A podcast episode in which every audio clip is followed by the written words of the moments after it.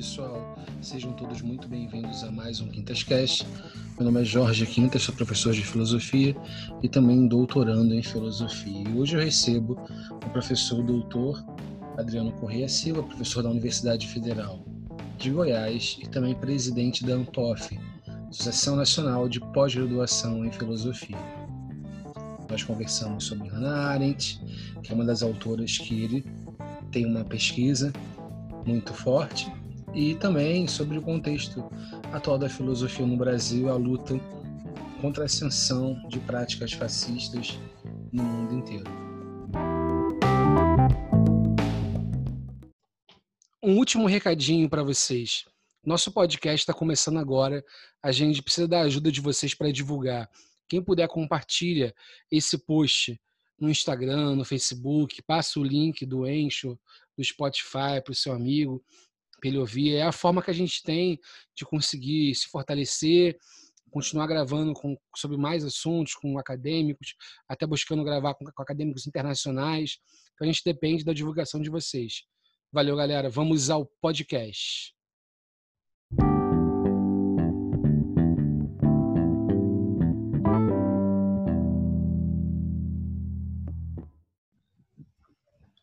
Oi, pessoal, estou aqui com o professor Adriano.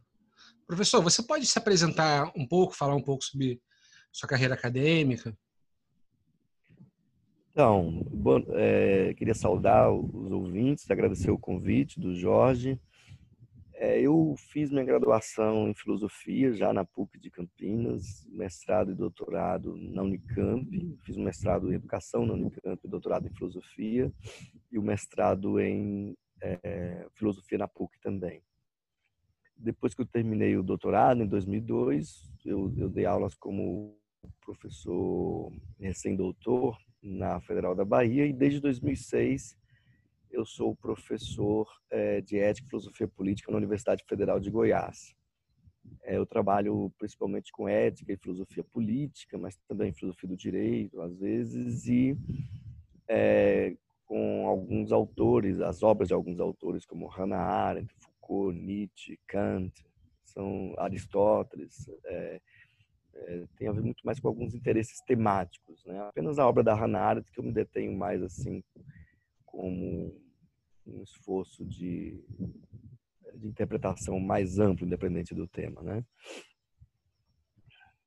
Bom, a Hannah Arendt, né, que também é a autora que eu estou estudando agora, doutorado, né? ela, assim, a gente está observando um certo renascimento da Hannah Arendt nos Estados Unidos, muitas publicações, até a partir da eleição do Trump e tal, até porque está acontecendo uma, uma ascensão da extrema-direita mundial, né, a gente pode falar assim, independente do, do que você vai concordar, é, em como, como estabelecer essa extrema-direita, é uma extrema-direita. Né? E o que, que você acha? Claro, tem muita coisa, né? Mas o que, que você acha que a gente poderia, assim, inicialmente, pegando dois, três elementos, conceitos, obras, é, na Hannah Arendt, a gente poderia utilizar para explicar esse mundo que a gente está vivendo atualmente? Talvez, vamos dividir em duas partes a, a resposta, no Brasil e no mundo, assim. Então, Jorge, uma coisa curiosa é que a obra de Hannah Arendt, que já, é, já era bastante conhecida e muito lida, mas ela tem sido muito procurada momento, nesse momento atual. E é curioso que, por exemplo, no caso dos Estados Unidos, quando o Donald Trump foi eleito, o livro entrou para a lista, o livro As Origens do Totalitarismo, entrou para a lista dos 50, 60 livros mais vendidos, eu não me lembro agora, do New York Times. E é um, é um livro muito denso, que exige muita atenção, e, e, claro que tratava de um fenômeno muito específico, o totalitarismo principalmente no caso nazista, mas também ela associava ao stalinismo.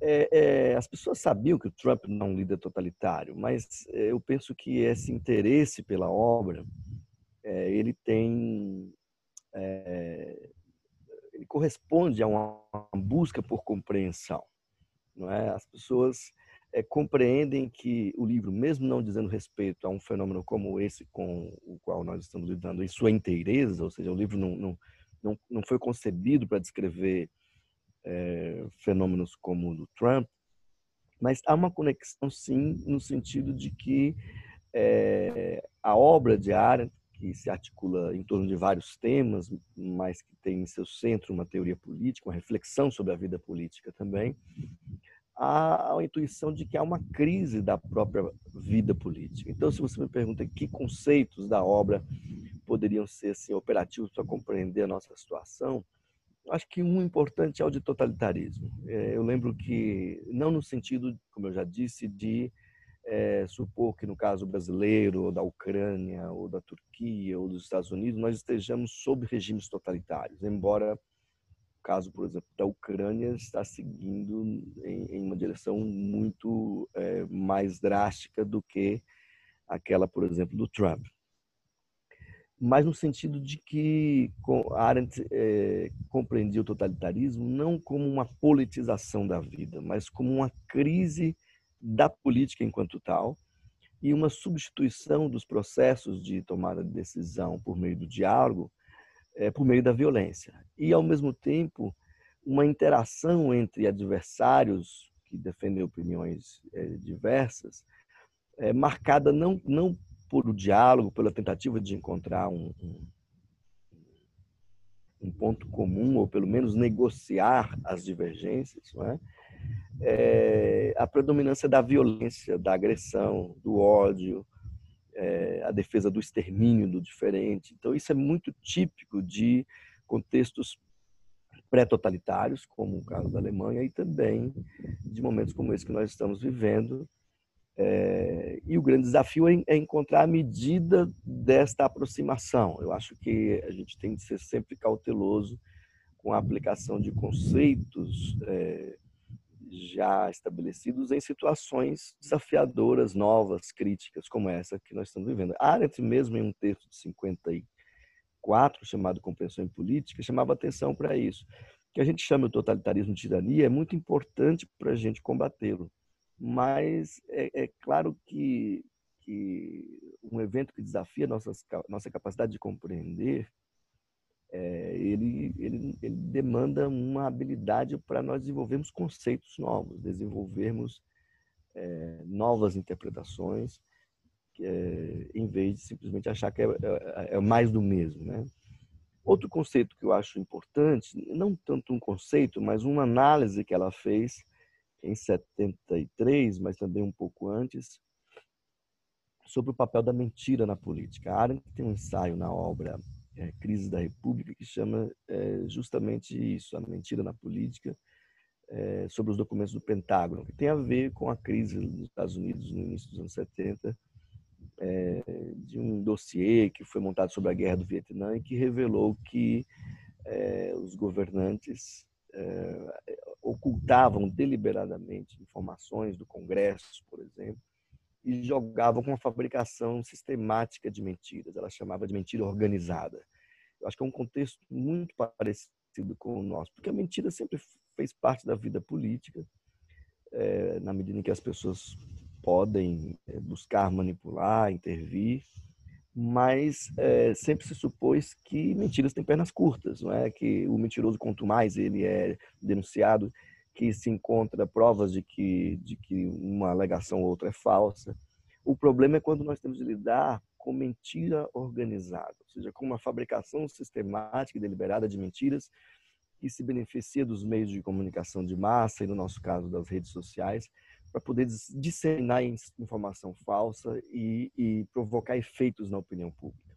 E de um modo sistemático, o que provoca não apenas o fato de que as pessoas acreditem em tal ou tal mentira, mas um, uma, uma crise da própria ideia de, de como atestar a veracidade de algo. Né? Uma confusão entre o divulgado e o verdadeiro, em algo simplesmente porque é denunciado de uma maneira bombástica, é tido como verdadeiro. Né? Outra questão que eu acho, outro conceito que eu acho muito importante é o conceito de violência em sua relação com a noção de poder. É o fato de que é, Arendt insistia que a violência ela tem uma é, uma força de destruição que, em contextos como as revoluções, é, ela opera no sentido de desfazer estruturas que estão sendo combatidas. Mas a violência não funda relações políticas. Ela é importante para pôr abaixo certas instituições, certos é, costumes, procedimentos estabelecidos. E ela insiste, então, que o conteúdo da vida política é o poder compreendido como a capacidade humana de agir de um modo concertado, de agir de um modo é, é, que depende do estabelecimento de acordos entre os agentes, e não por meio da violência. Então, eu, eu acho que parte da nossa crise política tem a ver é, com a centralidade da violência nas relações políticas, a desconfiança em relação a todo o diálogo, a interdição das vias de diálogo, tem a ver com essa questão de uma contaminação da cena pública por meio das mentiras organizadas, institucionalmente organizadas, financiadas, divulgadas, e com essa dimensão de um, um de uma algo que tem a ver com totalitarismo, não é? De uma desconfiança da política como capaz, como o melhor meio para a solução das dissensões, dos conflitos que está na base do totalitarismo. Essa ideia de é, abolir as instituições e estabelecer uma conexão direta entre o líder e o povo. É? Eu acho que isso é parte da nossa crise política, é, no, principalmente pensando no Brasil. É?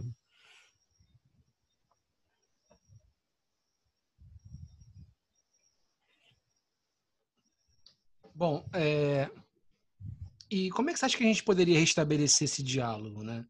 E aí, eu vou sair agora um pouco do contexto que a gente fala e tal, pensar algumas ferramentas do mundo de hoje, porque a gente vive uma sociedade um pouco desequilibrada, eu penso assim, né? Porque é, a gente não está num regime como nazista, por um lado, né? Mas, por outro, existem certos domínios sobre o, o cidadão, digamos assim, que são até mais fortes do que desses, tipo, desses regimes autoritários, totalitários do passado, né? É, como, por exemplo, é, o exemplo que se deu das redes sociais, né? É, você tem a oportunidade agora de enviar, é, sei lá, para X pessoas que moram numa rua, uma mensagem que todas elas vão ver de uma forma imediata. Isso é um poder muito grande.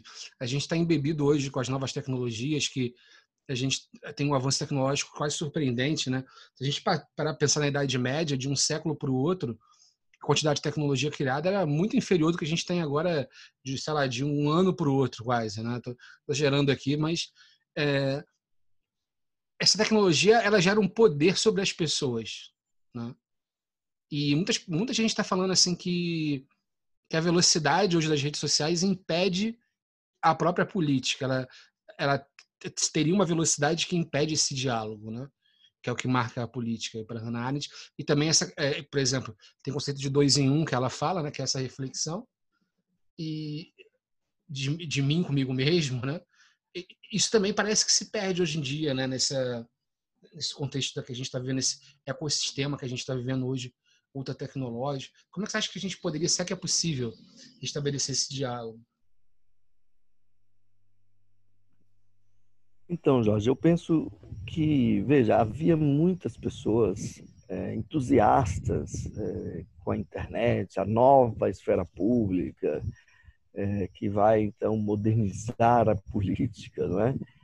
é modernizar significa é, poder ser dispensável as pessoas se encontrarem, negociarem, decidir o que é prioritário, o que é secundário, onde investir, no que investir. Ou seja, agora você pode então utilizar essa grande esfera pública. A gente viu que, eh, principalmente com as redes sociais, não a internet ela mesma, mas as redes sociais, elas é, moldam uma, uma interação e se você tem uma modo a interação de um modo bastante problemático. Você deve estar acompanhando é, é, redes sociais como o Facebook, por exemplo, beneficiam-se e ganham em audiência, em engajamento, em tempo que as pessoas gastam nela, beneficiam-se da, da, da, polarização. Então, vejam, é, em nome de ter mais adesão, mais publicidade, mais tempo das pessoas, em nome de ganhar dinheiro com publicidade, estas é, instituições, que são empresas, grandes empresas, as maiores empresas do mundo hoje, boa parte delas, né, é, topem contaminar é, as, as, as, os debates, as discussões, em nome de, de bom, de ganhar mais dinheiro. Não é?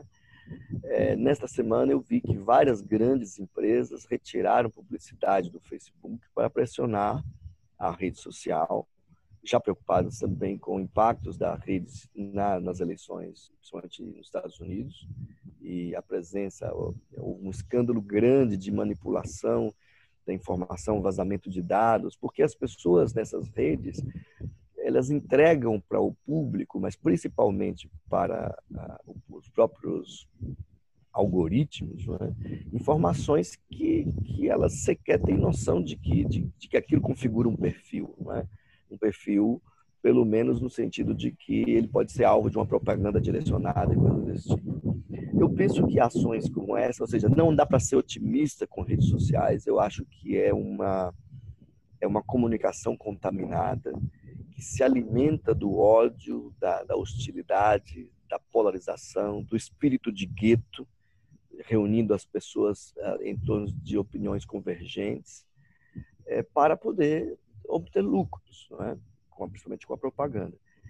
Eu penso que não há como é, enfrentar é, os danos que, que estas empresas causam nos processos de tomada de decisão, deliberação, na, na, no diálogo democrático, sem é, restringir é, a sua capacidade de interferir na cena pública, sem restringir o poderio econômico é, que utilizaria então desses dados, como nas mensagens de WhatsApp ou então aquela empresa Cambridge Analytica que utilizou dados é, do Facebook a partir desses, desses testezinhos, é, como você ficaria se fosse mulher, por exemplo. Aí você clica lá e tem que aceitar um certo protocolo e entrega um acesso extraordinário de informações é, sobre você mesmo e sua movimentação nas redes sociais.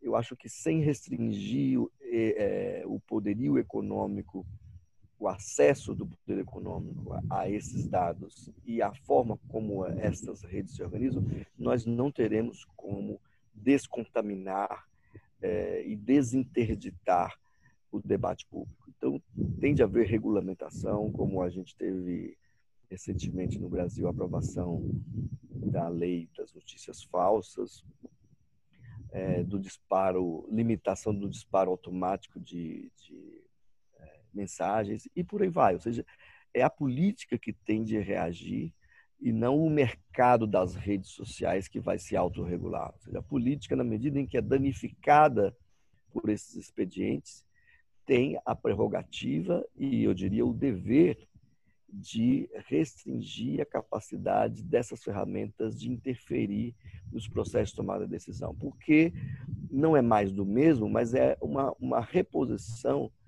de uma coisa muito velha, que é o poderio econômico se articulando é, para intervir é, na cena pública. Eu acho que isso fica muito claro no contexto brasileiro, nos Estados Unidos, mas também no caso do Brexit na, na Grã-Bretanha e por aí vai. Eu acho que é, eu diria que hoje um dos maiores inimigos da democracia é, é justamente as redes sociais. Entendi. E fazendo um link dessa pergunta agora com outro assunto, é, nesse contexto que você coloca de estática, digamos, na informação, no pensamento, é, como é que a filosofia pode se situar, né? Atualmente, assim, né? no nosso contexto atual. É, e também lembro, assim, a gente conversou né, pelo Facebook sobre a questão da difamação da Hannah Arendt, né? Isso é uma coisa que eu quero também trazer aqui é, vários filósofos, na verdade, não são Hannah Arendt, de tempos em tempos sofrem ataques na internet, né? Por exemplo, alguém pega um texto do Nietzsche que ele critica as mulheres, né? E bota como se o Nietzsche fosse só isso, né? E aí, então, desiste de Nietzsche, vamos cancelar, né? Essa coisa da cultura do cancelamento, que é muito forte agora. Isso tem até na universidade, né? Outro dia eu fui na UFRJ, estava conversando com um aluno de graduação lá, né? E Aí ele começou a criticar Nietzsche, que Nietzsche não pode ser lido, é machista. É, é uma ideologia um pouco de destruição da cultura, né? Não é uma crítica a um autor. É, é muito, rapidamente se transforma numa, num, num, projeto de destruição da cultura. Aí eu falei, cara, mas eh, se você pegar coisa de Aristóteles, de Platão, tem muita coisa complicada também. Aí ele, não, mas Foucault não tem, segundo ele. Né? Eu nem vou entrar no método se Foucault tem ou não tem.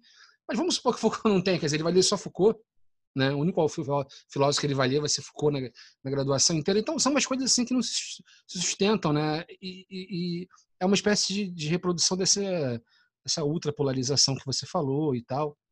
É, e aí, essa mentalidade de desmascarar os filósofos. Né? Então, eu tenho, eu tenho, até brincado com um amigo meu, falei assim: espero que ninguém encontre os, tweet, os tweets antigos do Heidegger, né? Que a gente está perdido. Né? Porque se está complicado para Hannah Arendt, é. está complicado para o Nietzsche, imagina se a galera encontrar os tweets perdidos do Heidegger. Né? E o que você pensa disso, assim, dessa, desse movimento que se estabelece anti-intelectual, digamos assim, né? É, na juventude hoje e a filosofia na sociedade?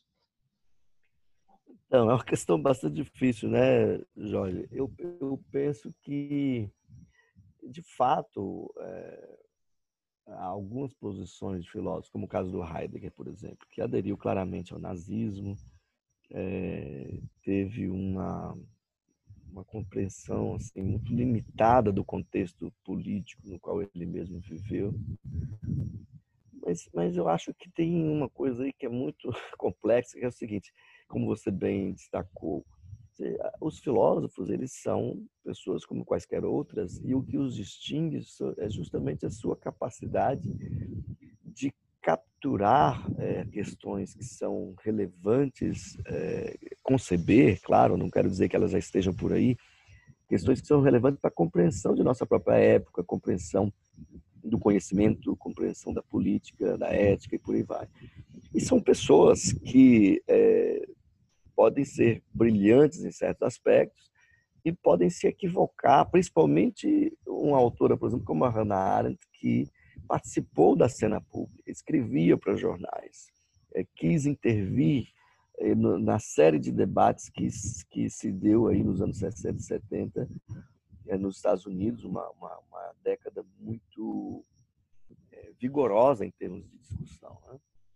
Agora, tem uma outra questão que eu acho importante, que é o seguinte, que é uma espécie de, é, de ingenuidade e de moralização, e, por outro lado, é, veja, uma das coisas que mais me chama a atenção nesse, nesse, nesses expedientes é o quanto a pessoa se coloca a salvo de todo tipo de limitação e se permite ser o grande juiz do certo, do errado, do correto, o grande, o grande inquisidor, né? o grande juiz do que vale e do que não vale. E isso gera, penso eu, um empobrecimento de todo o debate. Eu acho que os filósofos têm que ser responsabilizados pelo machismo, têm que ser responsabilizados por suas posições políticas que, de apoio a ditaduras, e são vários os, os filósofos que, que, já se comprometeram com isso. Mas há uma, uma dimensão aí que me parece é, pobre. Né? Pobre, por um lado, no sentido de que é, os artistas, os filósofos, os, os, os, o que, que, a gente sabe de Homero, né? Será que a gente deveria continuar lendo a Ilíada, é? ou a Odisseia, né? Tucídides, não é? O que, que a gente sabe da vida dele? Sabe bastante coisa até no caso de Tucídides. Mas eu penso assim, essa essa mistura de, um, de uma obra com com um, um juízo que não se questiona, que não se põe questões sobre a, a, o caráter de um filósofo, acho isso de uma pobreza é, monumental, porque eu acho que há limites. Eu, é, é por exemplo, eu, estava fazendo um pós-doutorado nos Estados Unidos em 2017 e fui a um, um, um congresso, Hannah Arendt, na, no Bard College, onde o, o esposo da Hannah Arendt ensinava, o Heinrich Blücher. E, e, nesse congresso foi convidado um cara representante é, de um partido de extrema direita da Alemanha, assim, como uma, uma, como se fosse uma prova de diversidade, de tolerância. Eu acho que há um limite. Eu acho que a defesa que Heidegger fez do nazismo não, não, não é recuperável filosoficamente sob nenhum aspecto, penso eu. Agora, isso quer dizer que Ser e Tempo seja uma obra que deva ser abandonada ou queimada em passado, que, que, que as questões que ele colocou não devam ser repensadas. Isso é um empobrecimento do debate. É, e eu, para te falar a verdade, raramente tenho paciência com esse tipo de discurso. É, porque não só ele é moralizante, como é reducionista, é, mas também coloca a pessoa em uma. Porque cá entre nós, de perto, quem é que sobraria, é, quem resistiria a um escrutínio minucioso da própria vida? Eu tenho a impressão de que não sobra um, entendeu? É, eu acho que. É, mas, por outro lado, isso não significa não se comprometer é, e se opor a, a, esses discursos racistas, sexistas, é, coloniais, né, eurocêntricos ou, ou é, não é? Eu acho que isso, uma coisa não tem nada a ver com a outra. Discordar de um autor não significa anulá-lo ou anular a relevância da sua contribuição na filosofia. Eu penso por aí. Você pode falar um pouquinho do seu livro sobre Hannah Arendt, Hannah Arendt, a modernidade, política, economia e a disputa por uma fronteira? Foi de 2014, né? É, e o que, que você tentou mostrar no livro, assim? Como é que foi a recepção? Então, é, eu, eu, o livro, ele quase todo resultava de análises que eu tinha feito antes em eventos, em alguns artigos, textos que eu publiquei no exterior e traduzi e publiquei, né? Não tinha publicado ainda por aqui. É, eu trato basicamente é, de alguns temas que me parecem centrais para a compreensão do presente, mas na obra de arte em conexão com, com os análise da modernidade. Temas como a revolução, o sistema de conselhos revolucionários, é, a, o que ela chama de a vitória do animal laborans, né, do predomínio do modo de vida do consumidor é, sobre todos os outros e o quanto isso, de algum modo, é, envenena as possibilidades da vida política. Também trato de alguns diálogos que Arendt estabelece, tem um, um, um capítulo sobre o conceito de poder e a interpretação que o Habermas faz de Arendt. Um outro capítulo em que eu aproximo Arendt de Foucault na análise do liberalismo e do neoliberalismo, e um outro capítulo em que eu, eu examino a apropriação que o Agamben faz na, na obra Homo Sacerum, O Poder Soberano e a Vida Nua, da obra de Arendt.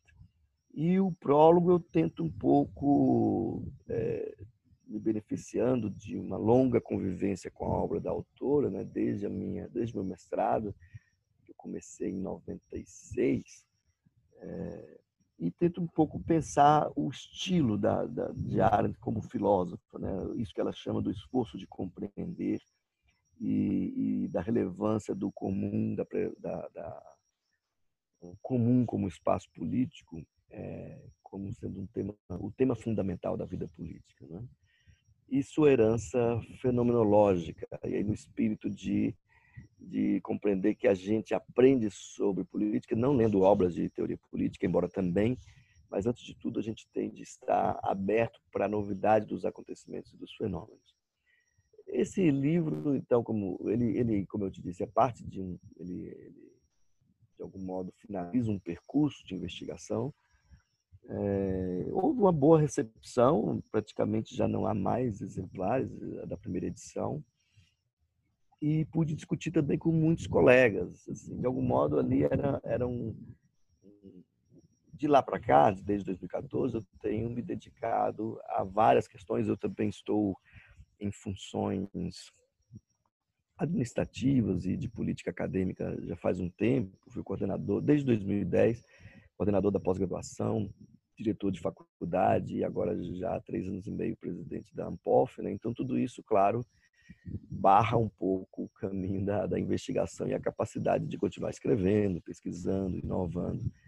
mas eu tenho trabalhado recentemente em, em, outras direções. Penso em concluir um livro que está pela metade sobre a ética e a política em Hannah Arendt a partir da noção de banalidade do mal. Eu, inclusive, escrevi nessa semana, publiquei no, no Estado da Arte, no Estado de São Paulo, um, um texto sobre o Eichmann de Hannah Arendt. Então, o livro é um livro de que eu gosto muito e, e tem essa, essa, essa esse que eu te falei, né, que você menciona e pergunta sobre Hannah Arendt e a modernidade. Ele demarca um longo percurso em que eu é, enfatizo muito mais as afinidades que tenho com a obra de Arendt e busco, é, porque eu também tenho várias críticas, né, e busco aí é, indicar o quanto ela pode ser vigorosa para pensar o contexto contemporâneo, principalmente a relação entre economia e política. E aí, de algum modo, o quanto que a predominância da economia e da economia tomada como um saber técnico que toma decisões é, tem, é, ou seja, é diretamente proporcional o quanto a economia predomina e o quanto a economia perde espaço. Desculpa, a política perde espaço. Então essa essa relação é um pouco como ela faz entre poder e violência, não é? ou seja, o predomínio do discurso econômico, da interpretação da política, estritamente em termos de economia, é a razão principal da, da, fragilidade da política em nosso meio. Eu penso que isso é bastante decisivo.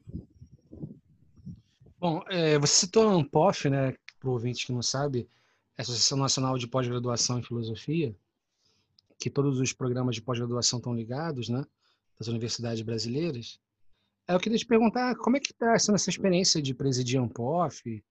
Imagino que seja muito trabalhoso, mas como é que você o que, que você passou aí de, de experiência assim, interessante?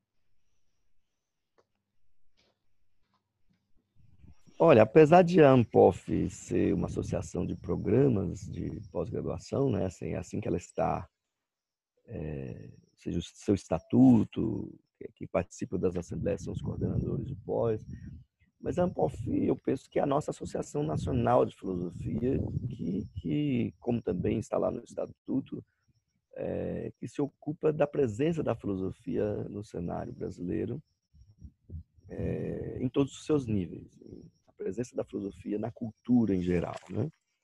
Isso faz com que a gente se ocupe de muita coisa, né? Eu, eu tomei posse em, em dezembro, de, em janeiro, né, de 2017, e inclusive passei o mês de janeiro fora do Brasil. Quando cheguei, já tinha a, a já fui direto para Brasília é, por conta da reforma do ensino médio que, que na prática retirava a filosofia do currículo, né, como uma disciplina. E desde então a gente investiu bastante, eu falo a gente porque é uma diretoria, em, em fazer aquilo que já era feito na Ampof, mas aprimorar, ampliar a divulgação do que é, é produzido na área mas é, eu estou na segunda gestão, porque é gestão, gestões de dois anos. No, na primeira gestão, a gente se ocupou bastante disso, de então, ao mesmo tempo, defender a presença da filosofia, os recursos para a área, bolsas, etc.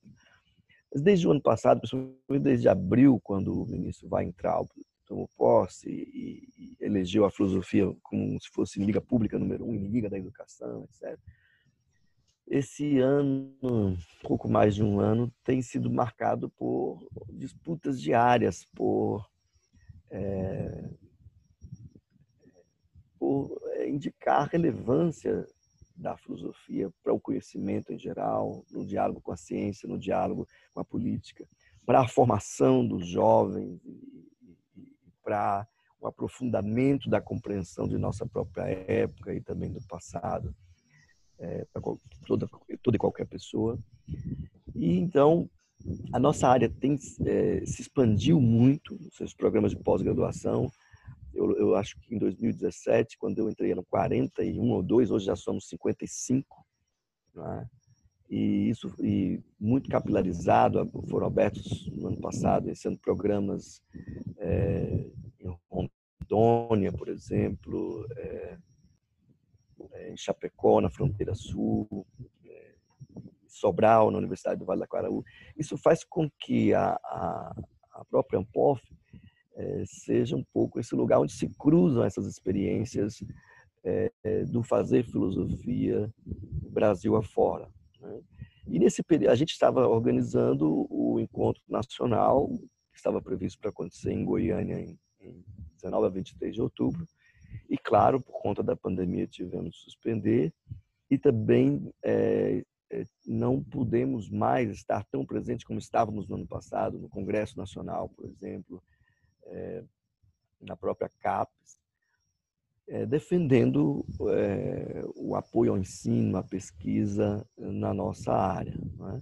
Então, a Ampof tem, é, me deu essa experiência que eu não tinha, muito institucional, de falar todos os dias com presidentes de outras associações, das áreas humanas principalmente, mas também de, de outras áreas, por meio da SBPC. Então, eu, eu assim, sou muito grato por essa experiência. É claro que a gente comete erros também e tal, mas pessoalmente eu te diria que é, circular quase todo o Brasil nesses quatro anos aí é, também foi uma experiência extraordinária, sabe? Conversar com colegas e eu acho que eu vou levar dessa experiência, principalmente essa dimensão de pensar a filosofia. Eu me formei em São Paulo, né?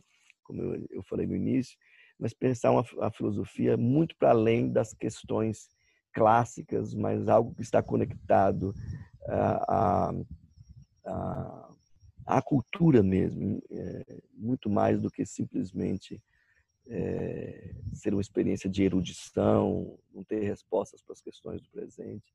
A gente tem explorado muito isso desde março nos, em lives semanais, nas colunas Ampof, nos podcasts como esse que a gente também fez, alguns. É, então isso é bastante, é, tem sido uma experiência bastante dinâmica. Eu te diria que nenhum ano foi igual ao outro e as prioridades tiveram de ser é, reestruturadas. É, por exemplo, essa experiência mais recente de ter de todo dia defender a relevância do, da pesquisa, do estudo e da formação na nossa área. Isso é extenuante, mas ao mesmo tempo na luta a gente também se fortalece.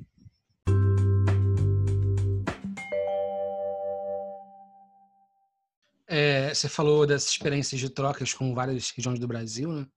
E eu já, já participei da Ampof, enfim, do encontro, né? Mas teve um encontro do PIBID, foi o primeiro encontro do PIBID, como estava surgindo mesmo o programa, né? Que eu fui supervisor do PIBID pela PUC Rio, né? E uhum. E aí teve uma reunião dos supervisores do Brasil todo. Na época tinha a figura do coordenador, que era professor universitário, e o supervisor era o professor do ensino médio, que recebia os estagiários. Uhum. E aí uhum. teve essa reunião com os supervisores do Brasil todo. E, cara, que eu senti uma coisa muito emocionante, assim, né? Tem um professor de cada estado ali do Brasil, mais de um, na verdade, e, e, e mostrando é, dificuldades parecidas e outras distintas, mas, enfim. É, pessoas que tem um, se esforçaram muito para estar tá ali, né? A gente acaba ignorando o fato de que é, fazer filosofia não é uma coisa tão simples, né? Tem, tem esses ataques que você uhum. falou também, né? A gente perdeu o nosso maior fã, que era o Weintraub, foi para os Estados Unidos agora. Nosso maior fã se foi. Você acha que a gente vai é. conseguir resistir esses ataques e, e vai conseguir desenvolver filosofia no Brasil? Assim, a, cara, não, não tem como fazer futurologia, mas quais são eh, as coisas que você vê que podem nos fortalecer, assim? Então, Jorge, eu é, não dá para ser otimista no nosso contexto. Se, se, a gente considerar recentemente, o Weitraub ficava com suas imprecações contra a filosofia, a balbúrdia, não é, que a gente supostamente faz, e mas é, todo esse ataque ele tem se materializado recentemente em medidas que têm impacto muito grande. Por exemplo, é, os cortes de bolsas do CNPq, de auxílios né, no CNPq e na CAPES, portarias que foram publicadas nesse ano. Né? É, então a gente não pode cochilar em momento algum, porque eles não têm pudor algum. Agora, por exemplo, há uma, uma comissão que foi montada recentemente que vai tentar rever as divisões em áreas é, na CAPES de avaliação, né, nas áreas de avaliação, e que podem aí propor, é claro que eles não querem aumentar, eles querem diminuir, e a gente pode, por exemplo, perder nossa autonomia de avaliação do que é produzido em nossa área. Então, O que eu vejo diferente nesse ano é que eles, eles que não sabiam como funcionava isso, porque são pessoas de fora da, da vida acadêmica, e mesmo quando falam de universidade, você quer saber o que está acontecendo, né? E eles estão tomando pé e, e, sabendo como promover uma agenda privatista, uma agenda que desvaloriza as ciências humanas, desvaloriza a ciência básica, que compreende o conhecimento valoroso somente aquele que gera produtos palpáveis, desconhecendo até como a própria ciência funciona, né? a pesquisa básica e tal. E agora eles estão saindo enfraquecidos dessa pandemia, porque quem, quem vai apontar a saída é a ciência, quem vai ajudar a compreender o momento é a filosofia, as ciências sociais, né? a psicologia social, etc. Então, eu acho que a, a nós vamos sair, o conhecimento em suas diversas áreas vai sair fortalecido é, desse contexto tão difícil que é esse que a gente está vivendo. Mas não falo isso como quem, como quem faz previsão né, ou, ou é otimista. Mas eu te diria que, apesar da crise institucional pela qual nós passamos, nós conseguimos muita coisa pela Ampof, mas principalmente em articulação com outras instituições como a nossa e também pressionando o Congresso Nacional, o Judiciário, é, e a gente conseguiu evitar muita coisa. Mas a agenda é a agenda de destruição. Então, é claro que muita coisa vai passar e a gente vai, vai ter mais dificuldade para fazer filosofia desde o ensino médio até, até a, a pós-graduação. Né? Mas veja, é, isso que você diz, que é algo que eu compartilho também. Ano passado, com esses ataques e com a própria Base Nacional Comum Curricular, eu, eu rodei o Brasil discutindo isso. Não é minha especialidade de pesquisa, mas em nome da própria Ampof, fui ao Maranhão, fui ao Ceará, é, fui aí no Rio, na UERJ, no encontro com os professores e pesquisadores da educação básica, fui ao Acre, fui ao Rio Grande do Sul, é, na, na, num, encontro da residência pedagógica lá. É, vejam, há uma força muito, muito grande da nossa área e que tem a ver com o desbloqueio, na minha opinião, é, de, de uma certa elitização da área, entendeu? A filosofia sempre foi, havia professores, inclusive, felizmente cada vez mais raros, que pareciam ter prazer na reprovação dos alunos para provar que aquilo era uma coisa muito sofisticada que não estava ao alcance de pessoas que não fossem parecidas com eles mesmos, não é? é isso, isso felizmente está caindo em, em descrédito e nós temos hoje uma área muito vigorosa justamente por ser aberta e dinâmica. Temas que não eram debatidos são debatidos, locais onde não se produzia é, onde, onde não se supunha produzir conhecimento filosófico de qualidade, estão aí dando as caras e se impondo com sua própria qualidade. Eu acho que é o próprio vigor da área, muito mais do que a fragilidade do governo ou, a, ou sei lá, uma mudança de direção, que vai, é, eu espero, mais do que a atuação da Ampof, que é muito limitada, entende? É, é muito mais o vigor da nossa presença no debate público, é, que vai é, dar força para um, um, uma reposição da nossa relevância na cena cultural brasileira. Eu acho que é um momento de crise, claro, é um momento em que, como diz o, o ex-ministro, né, o Weintraub, quem é agora vamos chamar os filósofos para curar é, da Covid, né? Assim, é uma coisa completamente tacanha, mas eu penso que é, muitas contribuições filosóficas de várias áreas têm sido importantes para pensar o momento atual, da filosofia da ciência, a ética, a bioética, a, a teoria política, etc. E eu acho que esse que a gente tem muita chance de sair fortalecidos na compreensão desse momento e, e, e vencer o vírus é tão importante compreender o nosso próprio contexto quanto penso eu, é, sem querer exagerar, vencer o, o vírus como algo que causa uma doença. Nós precisamos compreender uma situação desafiadora, as pessoas estão deprimidas, entristecidas, acuadas, é, confusas. É? Então, acho que é, é, muito relevante a nossa contribuição para essa cena pública e é dessa contribuição que nós vamos afirmar a qualidade e a relevância do que nós produzimos em nossa área, penso eu. Bom, passando para as perguntas rápidas agora, se você soubesse que vai morrer daqui a um ano, o que, que você mudaria na sua forma de viver? Olha, eu me dedicaria mais aos, a, a, encontrar os amigos e a estudar filosofia. Muito bom. É, se você pudesse escolher qualquer pessoa do mundo para jantar, jantar e trocar uma ideia, é, assim, são duas pessoas. Uma da história e uma da atualidade, que está viva hoje. Quem você escolheria da história? Quem você escolheria da, da atualidade? Da história seria o Aristóteles. Eu tenho muita curiosidade para perceber aquela figura. E, e, a da atualidade, pois eu pensei o Tom Zé. Ah, bacana. Zé, que eu sou muito fã dele. Essa pergunta eu faço com os alunos, né? E o que, é. você acha, que, que você acha que eles falaram, alunos do ensino médio? O que, que você acha que eles falaram da história e da atualidade? Rapaz, talvez você perguntando, eles tenham falado de filósofos, não sei, né? Mas. Eles, eles falaram da história Jesus. Aham. E da atualidade, Cristiano Ronaldo. Eita! é, eu compreendo. É, são fãs, né, do cara. É claro, não. É... É... Três. O que, que leva uma pessoa a cometer um crime para você? Eu penso que um crime, eu vejo a, a, a sociedade organizada, ela, ela é organizada justamente em torno de interdições.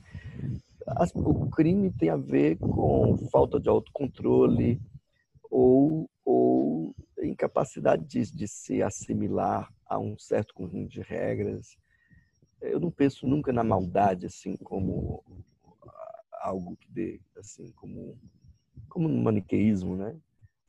É, eu penso que as pessoas, na medida em que elas agem, elas, assim como podem criar, elas podem transgredir e muitas vezes criam transgredindo, mas também cometem crimes transgredindo. Acho que tem a ver com as fragilidades e as potências humanas. É, o crime é parte da, das nossas capacidades. Né? E só é crime porque nós, é, é, bom, juridicamente convencionamos. Né? Bom, e qual você acha que é o, o problema principal do mundo atualmente, tirando o coronavírus? Eu penso que é a falta de um comum de uma imagem. Eu estou muito curioso por um livro do, do Pierre, da, do Christian Laval e Pierre Dardot, chamado O Comum. Eu já li algumas partes, mas quero lê-lo inteiro, que tem a ver com. Eles apontam assim, dos, um, e tem muito a ver com Arendt, na verdade. Eles citam Arendt. É, o nosso principal problema, penso eu, é a dilaceração de tudo o que é comum, compreendido simplesmente como o que é de interesse coletivo, mas nunca ali como uma imagem de algo que, que, que é comunitário, entende? Que tem a ver com uma dimensão da existência que não é a mera soma dos privados. Eu acho que essa é parte de todos os nossos problemas na política, na, na vida social, tem a ver com, com, a, com, a, é, com a falta de um comum nesses termos. Né? E o que, que poderia tornar o mundo um lugar melhor? Eu penso que a política, é uma política vigorosa, a gente poder é, mobilizar é, os vários atores sociais no sentido de combater desigualdade, exploração, como a desigualdade que se manifesta no racismo, no sexismo, no machismo, mas também a desigualdade que se traduz no, no tolerar, subjugar a vida de uma pessoa é, para poder obter os benefícios mais fúteis. Eu acho que é a política que permitiria a gente examinar o que é prioritário e o que é secundário. Nunca vai ser um filósofo ou ou um técnico da economia que vai dizer o que é prioritário. É, é o espaço da vida política que eu acho que é, é aí que se disputa esse sentido. E para fechar, o que você considera uma vida bem vivida? Olha, uma vida bem vivida, eu não consigo pensar. Eu até participei de uma live sobre esse tema é, é, e desenvolvi a partir de Aristóteles. Não consigo não pensar a partir de Aristóteles. Uma vida bem vivida é uma vida com pluralidade de bens, com uma certa dimensão de autocontrole, mas com uma capacidade de fruição extraordinária das coisas, é, que reconhece a beleza do mundo, é, mas ao mesmo tempo busca construir na própria existência um caráter, ou seja, uma certa configuração do si mesmo é, que permita uma boa relação com aqueles que a gente preza, com as pessoas que a gente preza e admira, e também com, com o mundo como a terra, mas também como espaço de convivência. Então tá, falou. Muito obrigado, professor. Um abraço. Eu que agradeço o convite, Jorge. Um abração, parabéns pelo projeto.